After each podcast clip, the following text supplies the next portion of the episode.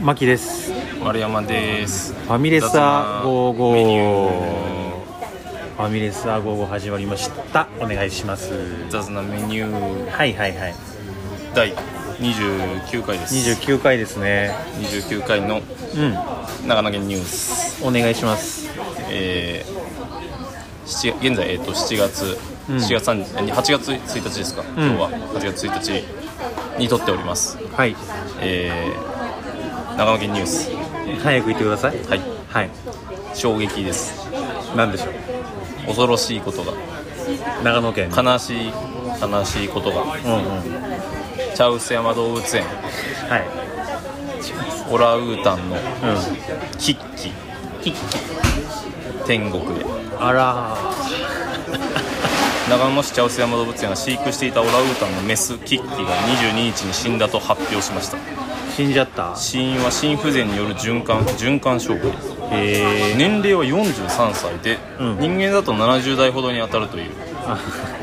娘の藤子とともに縁の人気者だったといやー笑いま事じゃないですよあ笑い事じゃ何ないを笑ってるんですそうかかマジそでうかこれ笑っちゃったというのもなんか死を扱うようになったかと思って 動物のいやそうですよ今まで散々なんか新しい動物が来たとかそうですよいろんな話題やってきたけど死死ですよ動物の43歳、めちゃくちゃ生きてないですか生きてるんだだから俺らより全然生きてるっていう年上っすよオランウータンそうか43歳ってだって会社とかにいるっすもんねそうだね、上司ぐらいじゃないですか我々の、うん、40年戦士と同期の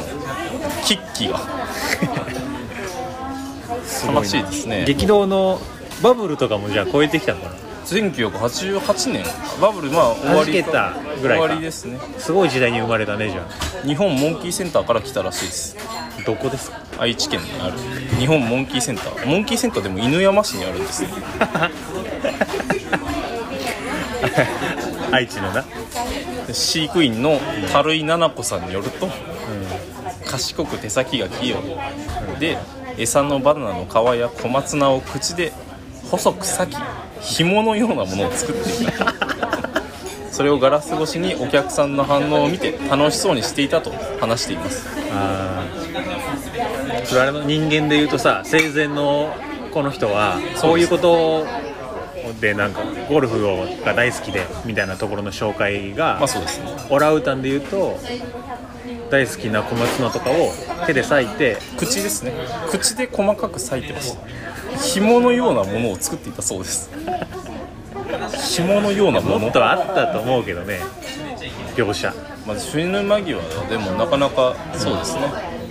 あのうちの父親も死んだんですけどまあそうね、あの一昨年に死んだんですけど、死ぬ前何してたのかって気になるじゃないですか死ぬ直前だ死ぬ直前っていうかまあそうですね病院にいた時に何をしてるんですかって思うじゃないですか、俺らだったら、まあ、比較的デジタルネイティブな世代ですよはいネットフリックスとか見るかもしれないっすわうんうちの父親何してたかっていうと、なんかお見舞い行った時に冷蔵庫バッて開けたら冷蔵庫になんか10本ぐらい自販機のドリンク入ってるんですよ、はいはいはいその病院の同じ近くで買えるうん自販機の、何これと思って、その看護師さんに聞いたんですよもうその時話せなかったんです父う親ん何してたんですかって言ったらなんか混ぜてオリジナルドリンク を作ってたクリエイティブやなと思っていやうちの父親最前にいる中学生ってことでいい ねじゃそうですあお前の親父 はということで、最前にいる中学生は死んでしまうので気をつけてくださどういう締めいでは行きましょう、い今年もはい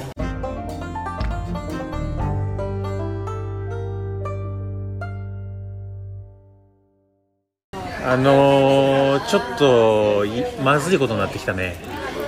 そうですかうんちょっと怖いまあ確かに怖いことヒヤヒヤしてますようんあんまりこう良くない流れがありますねそういつ電話かかってくるかっていう電話うんうん電話いやニュースで最近さはいどうやらその YouTube とかではいその映画のネタバレをうん上げてる人たちが摘発されて捕まったみたいなありますねのそ見ういうまニしュースてどうやらなんか公安が俺らをマークしてるらしいんだよね俺らですかはいあもしかして雑なメニューを雑なメニュー聞いてなんかそのコンテンツを見てうんなんか感想を言い合うみたいな中で確かにちょっとネタバレが過ぎるんじゃないかみたいななるほどねところがあるらしくて確かにそううかうかもう喋られない怖いですね結構だから BTS とかもうんだいぶ我々の影響がそう、ありますもんねやばいらしいよあマジっすか今まで喋ってきたのってう、ん BTS と,、えっとエレパレと、うんあとなんだっけなんだっけあと何喋ってきました普通にでもネタバレみたいな話で言うと、どうでしょうねなんか感想なんか見て感想言うシリーズ本の話とかしてましたもんね、あれとかも本当はダメらしいダメなんですよ我々がそうで影響力をどうやらはいそういうネタバレを喋って利益を乗せてる商売にしちゃってると、あんまそこがなんか境目らしくて、はい言っ俺らはその、まあ、結構だから視聴者数中のうんがに今2万アベレージで2万5千人ぐらいいてかける広告でだから1人当たり10円だとすると、月20万ぐらいは上がってるわけじゃないです上がかっ、てますでまあ確定申告とかしてないんだけど、うんだから税務署のなんかそっちの税務局の方とかも動いてるらしいぞ、どうやらうまずいっすよん、まずいまずい、ちょっと見ますか視聴者数今のうん、はい見てくださいいやーなんか世知辛い世の中になりましたねやっぱこういう YouTube とかが発達してきてあの映画どうだったとかあの本どうだったとかそういうネタバレがあるはいのが当たり前になってきたけど実はダメなん実は著作権的にやばいんだぞっていうさところが推定視聴者数が出ましたはいはい7名ですなで満単位じゃなくてえ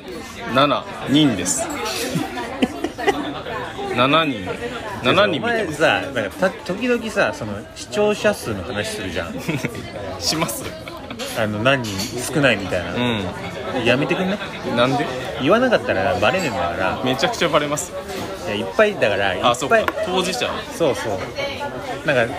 500人ぐらい聞いてるよみたいなスタンスでやろうよそれまあそうですねあんま売れてないみたいに言うと良くないですけどねそうそうなの自分たちでそうですあ面白くないです面白くない面白くなでもこう事実なんでこれは面白くないとかじゃなくていいやーいや僕なりやな7人でもいいですからねいいいいと思いますいいいいですよだって誇らしいですよ7人も聞いてるからまあ5人ですけどね俺とマキさんいるんで あ5人なの5人ですよえ聞いてる人なんなら俺、まあ、スマホと PC あるんで、はい媒体2個出して、まあ、4人ですよ4人なの4人です聞いてる人いや4人いれば十分っすよあそうなの4人いれば十分っすあ岩田君これよく聞いてくれてる、は岩田君はもう本当に結構ちゃんと聞いてるんで、27回まで全部聞いてくれたみたいでいえー、すごいな結構やっぱマキさんは話がうまいと褒めえてますよ、ー、本当いやじゃあ まあ4人だったらまだ大丈夫か大丈夫です大丈夫ですネタバレいやマジで、うん3人だったらまずいです俺とマキさん俺2とマキさん1だったらやめましょうその時は その時はまずいですマジであーいよいようん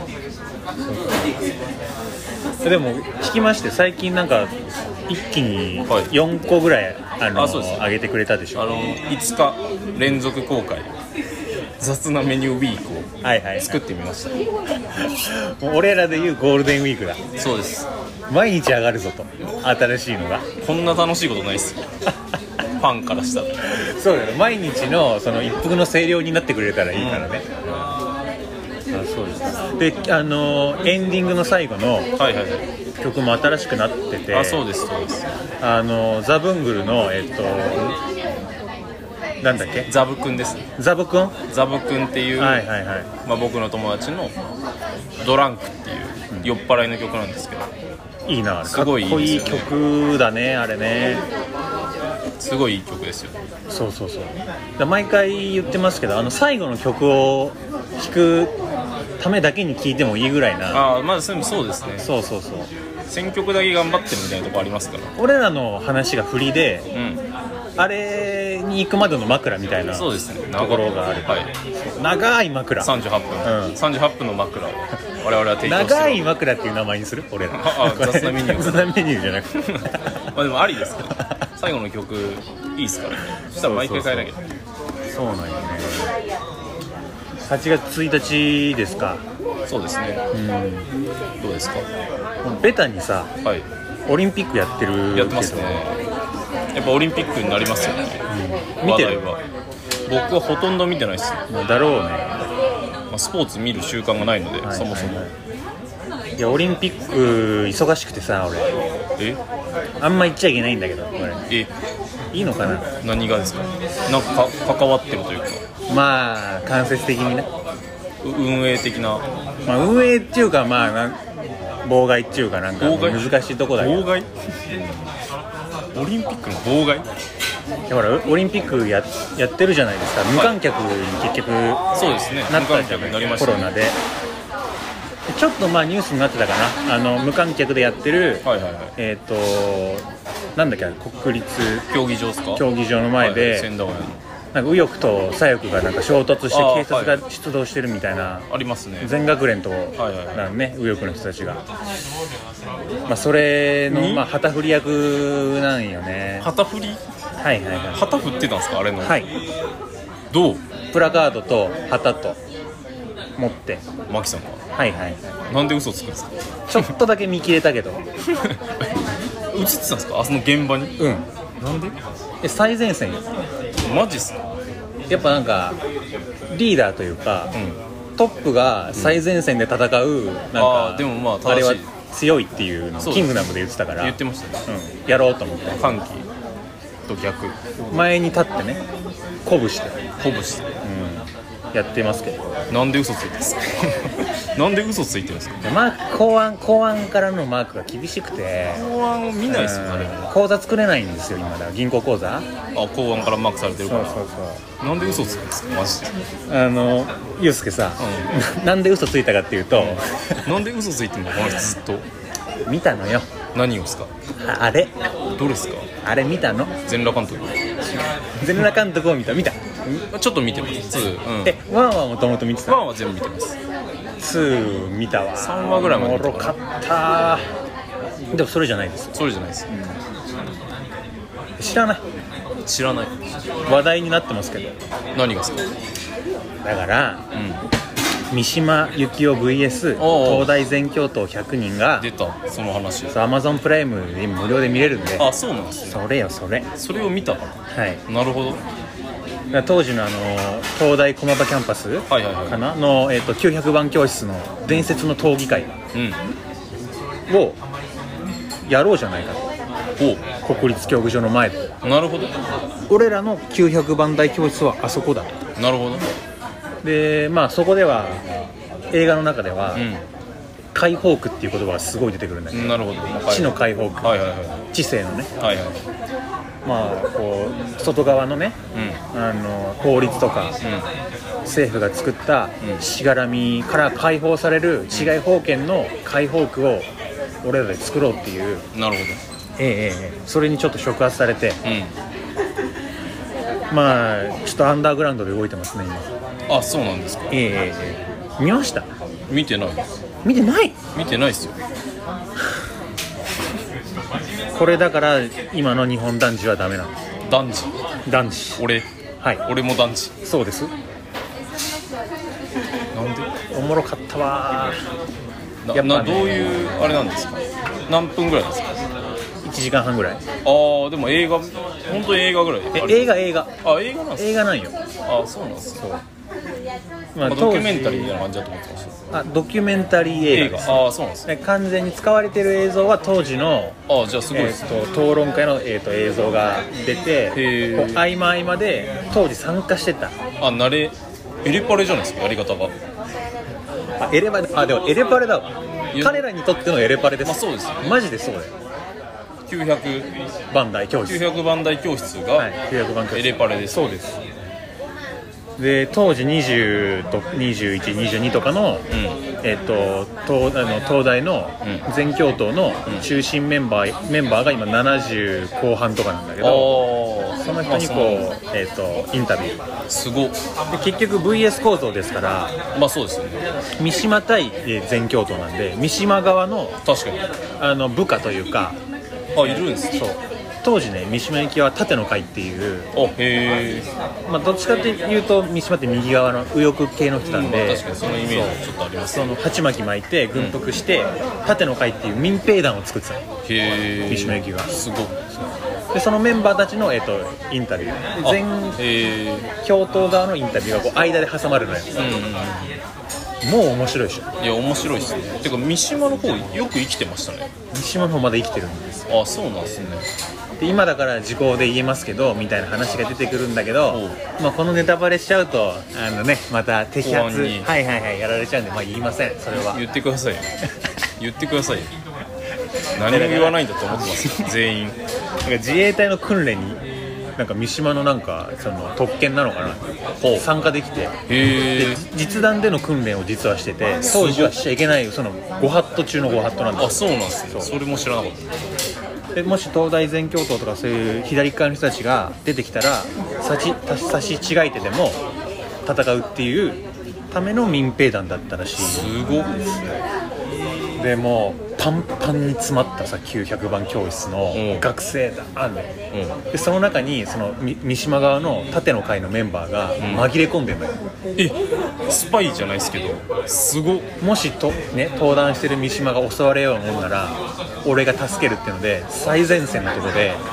学生にこう扮しふてんしているのよすごっしびれるでしょしびれますねでまあ当時のさその認識と行動とか、うんうんえーとまあ、当時の政治うに関しての話がバーって出てきて、まあそうでしょうねすごいよあの事物事物と思想とかはいはいはいはいうサわすごルっサルトルの引用とかマジっすか、え哲学じゃないですか普通にへすっごい哲学の話するえで面白いから見てぜひ見てほしいんだけど太田とかも面白かったですもんね普通に太田のやつとか見ました見た太田のやつ見ました京大とか東大に行太って田光のやつはで三島がこのピースをねはいはいショートのあの、はいはいはい多分濃い濃い多分やつですよ20のやつです26かなあれショーをトピース吸いながらあまあ吸えるますからねと当時の人当っ時てのあのタバコを吸うことなんていうか知ってる飲むあそうそうそうわかります ええ私がね今この目の前でねタバコを飲んでるって事事実もね 皆さんにとってはって言うんですよはいはいはいでまああの予告編とかでも使われてるけどはえー皆さんのその熱い思いだけは情熱だけは信じますそれだけは信じるそれ以外のことは何も信じないけどそれだけは私は信じるおーまずいかっこいいかましてバーってやるんだけどあのそこの映画の一番こう見どころっていうのが、うんうん東大全教頭側の、うんあの軍師みたいな人がいるわけよ参謀みたいなまあいますよねそりゃ芥田正彦っていうああ知らん知らん芥川の芥田あへえアクタさんって人がいてでその人とバチバチにこう哲学を語り合うの、なるほどなうんで三島は敗退したとか言うんだけど、うん、るほどで君たちのその解放区って言われてるところで暴力的にその場所を作ってるうんうん事実はあるけど一瞬しか続かないよねと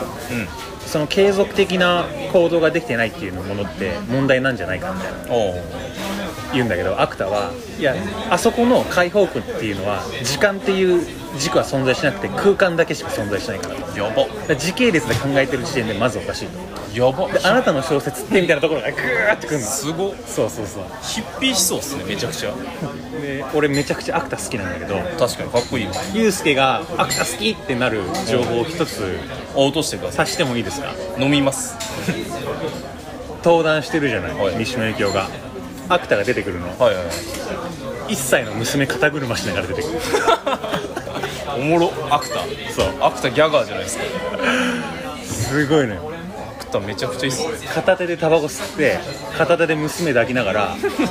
討論するすごっ娘はどういう人になったんだろう気になるよね気になりますねでも言葉の応酬でアクタさんはちなみにご存命なんごですか存命でアクタのインタビューも出てきて、まあ、そこまあ、まあ待て待てお前あはいわかりました待ちますそこがめちゃくちゃおもろいのよそれが、うん、で娘片手ではいタバコ吸いながらバーって出てきてもう三島がさいろんなこうサルトルとか哲学者たちの引用するんだけど、うん当然そのバックグラウンドというかその引き出しにアクタも持ってるから、んいやサルトルが言ってる認識っていうのはいわゆるそ狙撃銃的な認識ではなく三段銃的な認識でとかってなるほどバンバンっていうパンチラインがバシバシ出てくるのよすごっで三島と VS 構造なんだけど三島が途中でこいつおもろいなってなっなるほど認めるんですねやばかっこてよちょっと楽しくなってきてる2人でなるほどその面白いですね建設的なんでしょうねきっとでいろんな人がその喋る登壇して喋るんだけどそのお株違いというかちょっと格論からずれてる話をその東大の人がするとアクタが切れるおお前その話全然なってねえからやめろみたいななるほど味方にもで、まあ、その教団の前で座りながらタバコ吸いながら三島聞いてるんだけど、はいあの意味わかんないことを言ってるまあちょっと上げ足を取るようはいはいはない発言をする人が喋ってる時に話聞いてないで三島と笑いながらタバコ吸ってるのすげえなかっけえなでもやっぱ強者の通ずるものがあるんでしょうねで当時のまあいろんな人のインタビューが入るわけで、はいその中の一人に木村さんっていう、えー、と東大のそこの、えー、とそこの会の議長みたいなあへえ進行役をやってた人あへがえ出てきてその人はまだ、えー、ともうもちろんごご存命ですっごい物腰柔らかくて言葉選びというか、はいはいもうスマートですごく喋れる人が出てきて当時ってこうこうこうでみたいなオブザーバーやってた人ですもんねで当時実は打診して電話で我々と喋ってほしいって三島さんに電話してみたいなあそう朝飲者もへでえそれが木村さんなんですすごい木村さんであの三島が言うんですねってお前今一人で喋ってるからってなるほどわかるんですよ三島さんはって言ってで横に彼女がいますってはいでも彼女に買われておおで5分間彼女と三島が喋ってその喋った内容を今の今まで奥さんが教えてくれなかったなんて何喋ったかすごっ とか出てくるの超気になるじゃんどう木村めちゃくちゃ気になりますねそれはうでいろんな人が出てくる中でアクタが出るんですよおおでね気になるアクタ縦の会の人も、東大全教頭の人も当時を、まあ、エレパレと同じよ当時の自分のその青い、えー情熱とか、うんうんそういう思想みたいなところを一個俯瞰で、まあ、整理してる当然70年70歳まで生きてるから、まあ、まあいろいろそう思うことあるというか当時ってこうだなみたいな50年ぐらいやってるんですもんねそう多分多分本人たちの中でも整理がうんできてまあ喋ってるんだけどアクタだけなんか真っ暗ななんか半地下みたいなところでほちょっと長髪なんか白なうほうものすっごい尖ってるまだそうかっこよ一人だけ全然違うのあもう他の人はもうおじいちゃんになっちゃってるんですねそうもうちゃんとそうでダーンって出てきてでインタビュアーとかにも、まあ、挑発したりするのもいやそれはないおう感じの姿勢なのようすげえもうアクタのだからその、えー、と話とと,、えー、と当時のね当時のそのアクタと三島で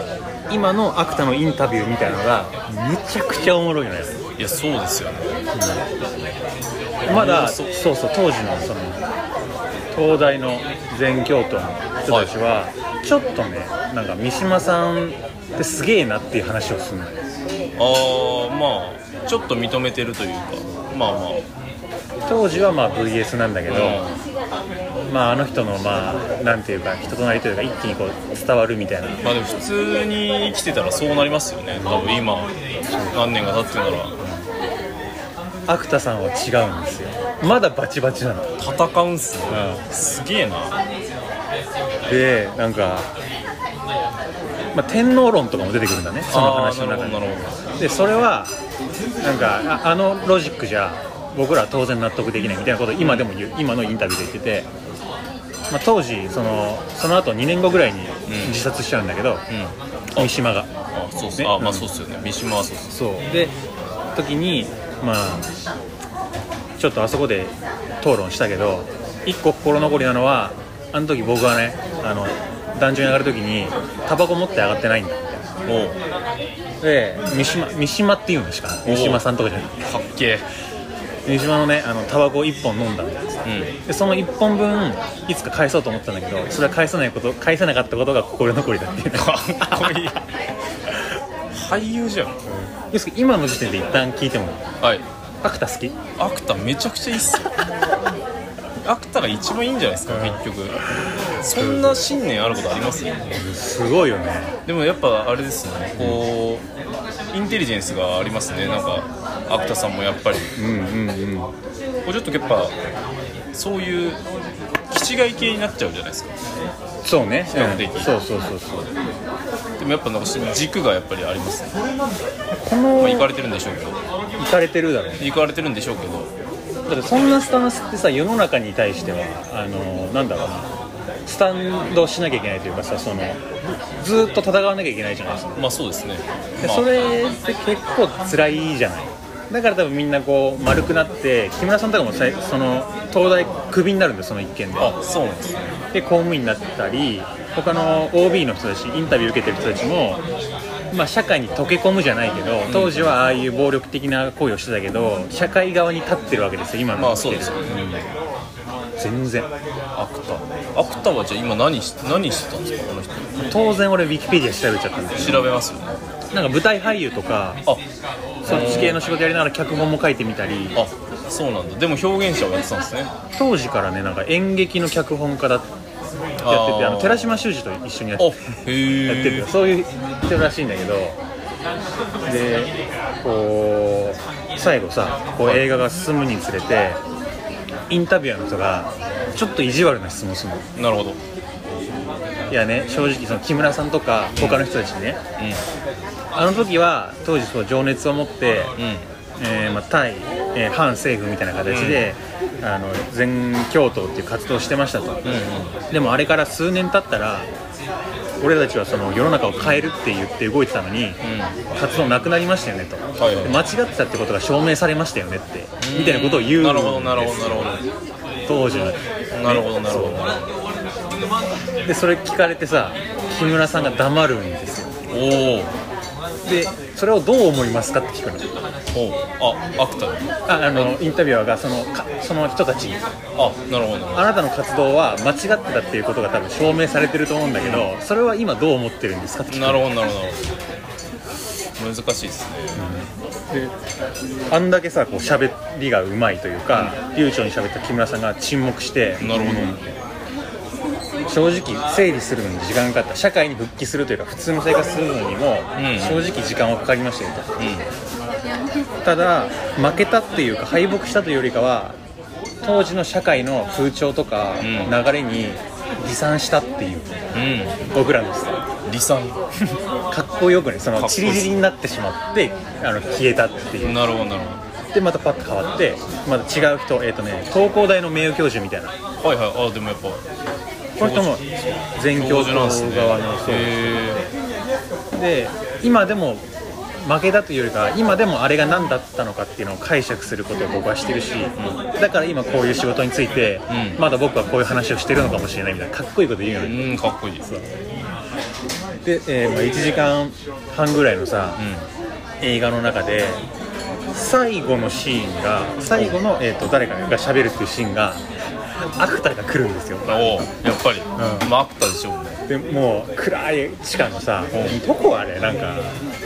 本当どこねなんか変な椅子に座ってるんですよパパラサイトみたいな世界にしてるんですかえなんかねなんだあの椅子変な椅子に座ってるのととにかくーわかんねえな椅子変な椅子に座っ変なて椅子るとにりあ座えってずるでなんか幼児山本みたいな服着てるわああでもまあちょっとねうんぽいですけどねそうでインタビュアーが、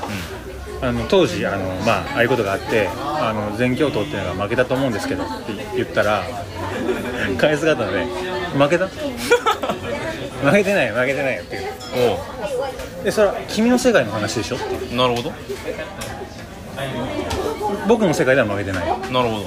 インタビューインタビューいや僕の世界とか言うき聞き返すでいや君たちの世界ではそうかもしれないけど、僕がね今生きてるっていうことが証明になってるからお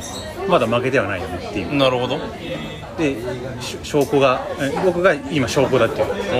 おうで証拠証拠はって何ですかって聞いて、芥が最後僕が今ここで生きて息をしてる言葉を喋ってる、うん誰の言葉でもない、うん僕の言葉で今喋ってるおうわかる、って聞いて映画が終わるやば主人公じゃん普通にいやでもそうですね三島はもういないですからねそうそうそうやばいなちょっとでこれ終えてもう一回聞くんだけどはいユうスケアクタ好きアクタめちゃくちゃいいっすよマジでやばいっすよそいつなんすかね、何やってんすかマジで教授とかやってないんすか今あ全然そう学問とかはとはもともと芸術系の人だったらしいんだけどもうそうなんだすげえそうすごかったねなんかねすごいな三島ともう一回話してほしいですけどね、まあでもそうですね大体丸くなるのは得てしてそうですから、ねあの僕もやっぱファンクロックとか好きなのではいはいハードコアとかもそうですけどやっぱ反対性のバンドってやっぱ反対性じゃなくなるんで基本的に最初的うんに、うんだからどうなんでしょうね同じ理論なのかなまあだからあだからまあ清志郎みたいな感じなのかもしれないですねあー今の、アクタは、うん、アクタはねなかなかいないっすすごい興味深いそうですねなんか終わった後めっちゃ調べちゃうよねそういうの、調べますねこいつ誰なんだな何者なんだこいつは確かにそれ三島の前提知識がなくてもある程度見れる見れる三島そんなに俺知らないんでなんか三島とかさまあその死に際がすごく印象的な人だから、もそうだしその学生運動ってさものすごい俺ら生きてないけどそういうの YouTube とかたまになんか NHK の昔を振り返るみたいなのさめちゃくちゃ見ちゃうんですよ俺見ちゃうじゃんめちゃくちゃ見ますよでそういうの前提知識はなんとなくさ知っててなんか入るからもう当時のこのさはいはいは熱みたいなのがムンムンなんですよいまあそうっすねまあでも法制とかまだありますし、う法政ね法政活発だよねそういうんねまあ、今あんまりないらしいですけど学生運動やっぱ地下室ありますからあの何ですか地下地下があるんですよ法制のにはこの、ヘルメットとかがこう常備されてるあ地下部屋があるんであすよそういうことえすごいですよーだって俺らのそれこそ長野高校とかも極右ですよあんなだよね長野校極右ですよだって私服になったのもさそういう運動家がお前らみたいなその制服とかに縛られたくないみたいな校長室襲撃してなんかまあそうです変えたみたいな話聞いたことあるよあそうなんですか、それ知らなかったえでもまあ確かに今考えると私服なの違和感あるな確かにあーでも北高から変わったからじゃないですかうちって長野高校って元長野北高校じゃないですか、北高校時代男子男子っていうか男子校というかあそうだっけだったはずなんで多分そこから長野高校に返還した時に多分何かしらが起きたのかな可能性ありますねいやーまあだからそんなこんなでまあ活動してさ連日オリンピックあの国立競技場の前であ、マキさんも。はい拡声器のさデカめのあのやつあんじゃん、はいあります抱えるような感じ抱えるやつであれで「サルトは」みたい な認識の限界はみたいなことは言う言ってるけどね競技場に向かって、うん牧田はいはい、牧田としてい言ってます言ってますやでもめちゃくちゃ面白そうっすよもうめちゃくちゃ面白そうだっためちゃくちゃ面白そうっすはいはい確かにこのオリンピックの時期に絡んではいますそうでしょ明確に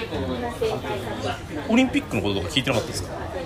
さすがにちょっと時期が違う僕の話はね時期が違かったね20年後ぐらいかなオリンピックはそんなにいかないのかな違うあの10年後ぐらいかこの今やってるオリンピックの話とかについては聞いてないですか聞いてなかったドキュメンタリーあー聞いてないんですか、うちょっと聞きたいですけどね確かにでもそれだとあれか三島 VS の構図じゃないから関係なくなっちゃうねちょっとそうねでも三島もかっこいいんですよいやかっこよさそうっすねあの平野啓一郎ってああはいねあの作家の人が、はいはいはいあの当時のそのてか当時の映像が何言ってるかすごい難しい言葉でみんな喋ってるからああまあそうですよね解説みたいなのがと時々入るのよ、あそうなんですね、うん、でそれがすごいこう見やすくしてくれてはいはいはい練習されてるんですねそう三島っていうのは行動と認知っていうところにすっごいこだわってて行動できてない知識って意味ないんじゃないかみたいなっていう心情があってとかでちょっと入れてくれるのよ結構実学主義な感じですそうそうなんかねよかったね面白そうっすねやっぱなんか戦争を、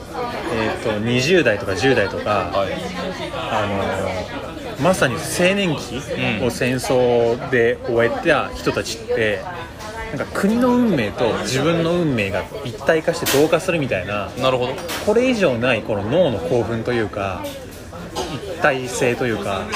そういうまあ貴族意識じゃないですけどそうそうそう、つきやすそうっすねうん、アドレナリンっていうかその自分の死はイイコール国の死だしい国を負けるってことは自分の死だっていう、まあ、一個自分、まあ、それが多分戦争の時危ないんだと思うんだけど。うんまあそうでしょうねまあでもまあそうなりうるのも環境要因なんて分かりますからねそういうトランス状態みたいなところを過ごした人たちが戦争終わって日常に戻された時に、今の自分の生きるっていう状況をどう解釈するかっていうのは各々やっぱり各々の課題だったらしいのなるほどでそれは三島にとってはそのこの天皇がとかって話をしてくれるんだけど、それも面白いよねなるほど確かにでもそれはありますよねその大きな変革というかあの天気はあのめちゃくちゃ関わってるなんかこれ本で読んで、その俺とかマクさんのって震災あったじゃないですか超青年期、うん俺中3終わりです多分マキさん高1終わりですよね多分、あの辺に震災を受けた人たちってそ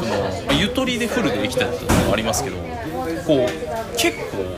構簡単にいろいろ終わるかもしれんって思うらしいんですよはあはあはあなるだほかど、ら、ね、なんかその仕事を転職するとかの、と関係してるみたいなのの本があってめちゃくちゃへえ確かにと思いながら読んだんですようんうんうんその最終到達地点がそのよく生きるだからいわゆるソクラテスの考え方に近いみたいなその話があってへえまあでも俺ら確かにそうやなと思って、まあ、こういうの撮ってるのもそうですし、こうなんかこう仕事で生きない世界線を見たいというか、うんうんあるじゃないですか、んそのだから会社にすごい従属したくないみたいあなるね意識とかうは、なんかそういう天気が1個あるからあーこの一瞬で終わるぞと思ってるっていうのはあるなと思って確かに俺もあるわと思いました、でやっぱそのなんかその中で東北の人が出てくるんですよそのやっぱ当時の人とかはやっぱ明確にそうらしくてあそうなんだで俺同期にあの宮城のやつがいたんです、仙台のやつがいたんで聞いたらすごい確かになってましたね、だからありあると思います環境要因大というきかく価値観はそれはまあそれ戦争とかだったらそれはそう変わる変わるというか変わりますよえだからもうだからそれバブルも同じですよああはいはいはいバブル期の人って成功体験しかないんですよずずーっと右肩上がりでそう、うんなんで生存バイアスがかかりまくってると思うんですよだからなんかその会社の構造を作ったのがあの辺の世代の人たちじゃないですかだからそのきつい環境についていけないやつは音削るっていう考えなんでめちゃくちゃ優秀な会社例えばマキさんとかとかもそうでしょうけどそのなんか上にいるやつ強い人しかいないみたいな状況あるじゃないですあーあかあれって生き残ってきた人たちが生き残ってきた人が強い上に行くからそうっす なるほどねめちゃくちゃ生存バイアスがかかってるそうかもしれないはあると思いますよだからめっちゃちょっとまあ不謹慎な例えかもしれないけどその部活とかやっててはい高校で、俺ら強豪校じゃなかったからあれだけど、まあそうですねその部活で、えー、と例えばどっかの大会を優勝するっていう目標に掲げてた時のそこにこう従事してる時の気持ちの自分のこうメンタルはいはいはいそのプライベートのメンタルもそっちに向いて一体化するというかはいはいはだからめちゃくちゃのめり込むしアドレナリンドバドバ出るしいまあそうですねでそれがパッて終わった時にあれなんなんだだっけっていうさ燃え尽きたような、それのめちゃくちゃ強いバージョンっでしょうねていうねそのそう戦争に関してはそうでしょうね集中だから俺らぐらいのそのね練習もそんなきつくない、うん部活でさえやっぱあったもんあの当時ちょっとした喪失感というかそうそうあのしかも本気になってたししあの、まあ、も守屋がさ森谷さん、ん急にそう当時ボレーシュートを決めたことでおなじみの森谷さんえっ、と新潟遠征っていうのをよく行ってたじゃないですか僕ら言ってましたねマイクロバス乗ってなめちゃくちゃ覚えてますよメイ君と戦ったやつですよねで、えっと長野から新潟行って遠征してそこで練習試合をしてはいはいは帰ってくるとはいはいはでその帰りのバスでねあの、みんな部員がいるからいろんな話するわけですよなんかちょっと恋愛というか「あお前あいつのとこ好きなんだって」みたいないはいはでマネージャーが乗ってるからい3人、はいまあそうですよだねから野郎だけの空間じゃなくてまあいますよ女子がいるっていうね、うん女子の視点がいるで女子がいるっていうことはその学校の他の女子とつながる可能性が可能性がある人が乗ってるっていうところであの森谷が森谷ってすぐ人のこと好きになるから、はい愛くるしいあの長ぼ俺らの代で可愛いって言われてた女の子全員好きだったのよ森谷をおすごい片っ端からミーハーだそう森谷さん面白いあの人可愛いよねみたいな人は、漏れなく森谷は一回好きになってたんですよいいじゃないですか森谷さんわかりやすくていいですよで帰り道ねえっ、と守谷ちょっと悪乗りみたいになって、はいはまあ黒岩とか俺とかがさ守谷あのあいつあの人も好きだったよねみたいなあの人もあの人もみたいなうんで守谷はこうやけんああのややめてみたいな、いやマジそれやめて言うのみたいな、違うからとか言ってはいはい、まあ、今そうそのいろんなやつだと思われたくないみたいなところもあるんでしょうねそのマネージャーいるんで俺俺はなんか可愛いとされてる女の子を片っ端から好きになるような男じゃないと、うんまあ言いたいでしょうねう主張したいん、でなんかへそを曲げるというかさなっててで珍しくその日なんか久野久野がね久野さん久野君がそういうのはあんま言わないんだけどはいお面白くなっておう守谷が好きな人歴代の人をこう列挙していくみたいなおう、まあ、久野さんなら知ってそうでしょう守谷あれだなあれだなみたいな、んでやめて久野ちゃんマジでやめてうんねえ違うから久想野ちゃ像んつくなえ何なのマジで久野ちゃん久野ちゃん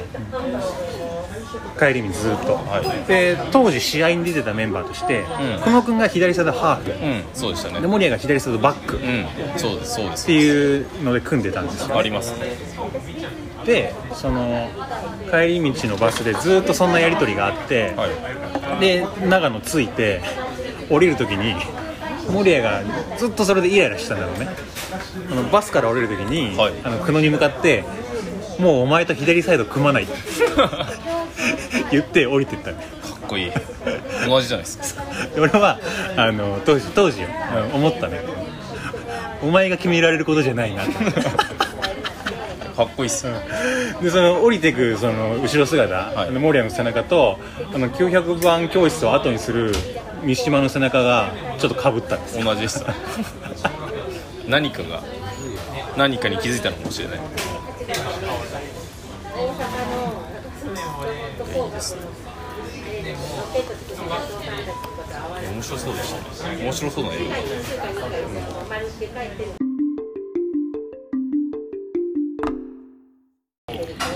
あの人こんなこと言ってました言ってましたはい何を言ってたんですかえっとねあのー小学校の頃のおお話なんだけどまたあのアトラスオオカブトが言ってたんだけど言ってました本当に言ってた言ってました、んなんてあっって言ったあって、終わりじゃないですか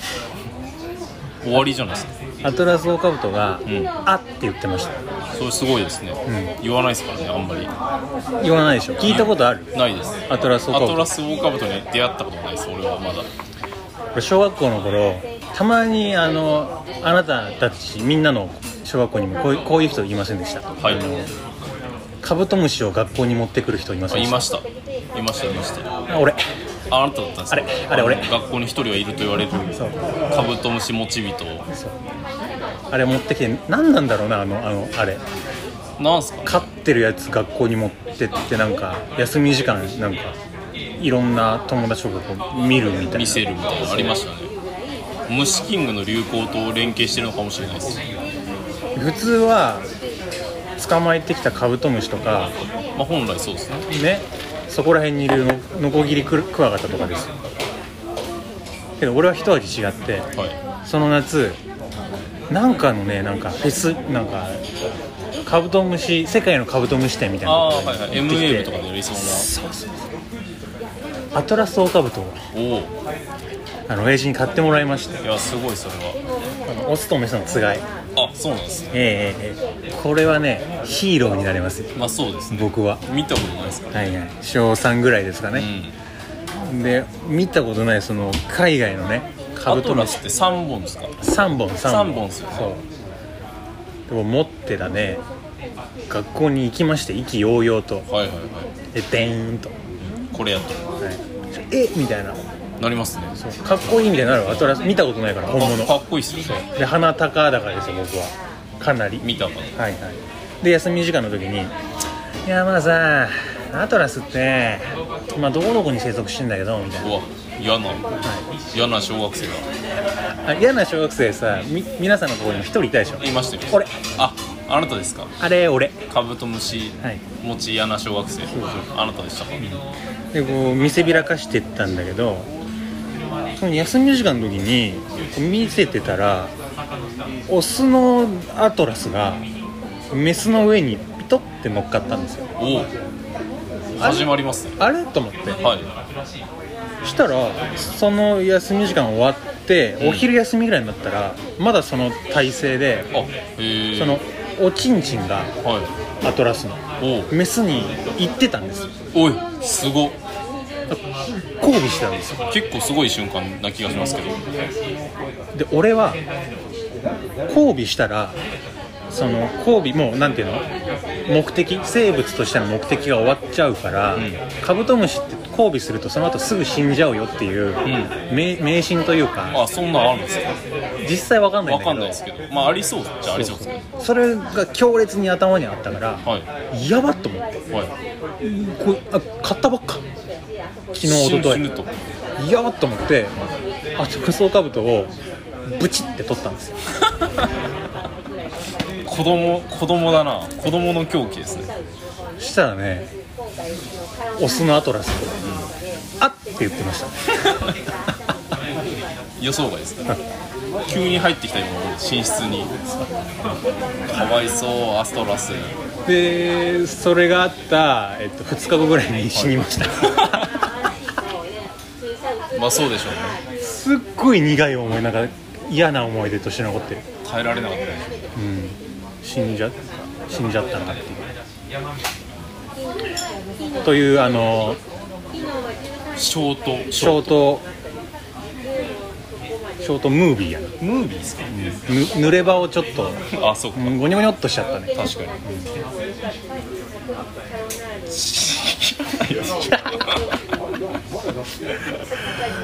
えーというね、はい話だったんでまあはいまあ三島からアトラスまでうん全ての生物はね、そう神羅万象を話していこうやって話ですね、もう全部行きましょう最初動物園ですし、マジで全部行けます、今日はということでじゃあ、はい来週もはい、はい、30回来週かわかんないですけど、そうはい、ありがとうございましたよろしくお願いします、はいありがとうございました本当はいい人なんだけどあれお酒がいけない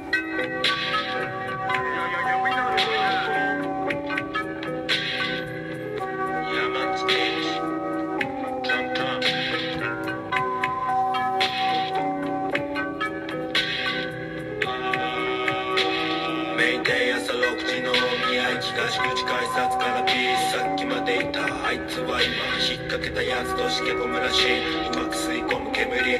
丸い背筋ゆっくり吐き出す煙朝日が今眩しすぎて無理空に溶けていつか別々に対してまくもない酒を飲む愛してない女の子と大敵代はあの頃咲いて砕いた韓国語と流し込む流し込む流し込む毎日はつまんないだけど一瞬のきらめきだけもう生活は待てど暮らせど今日明日より明後日を今日明日より明後日を吐いた生ビールその中に普段言えないようなピンク色の悩みつまらないしくだらない日何よりどうあるかが大事何分の1かけて飛ばす前にまた誰かのことを愛し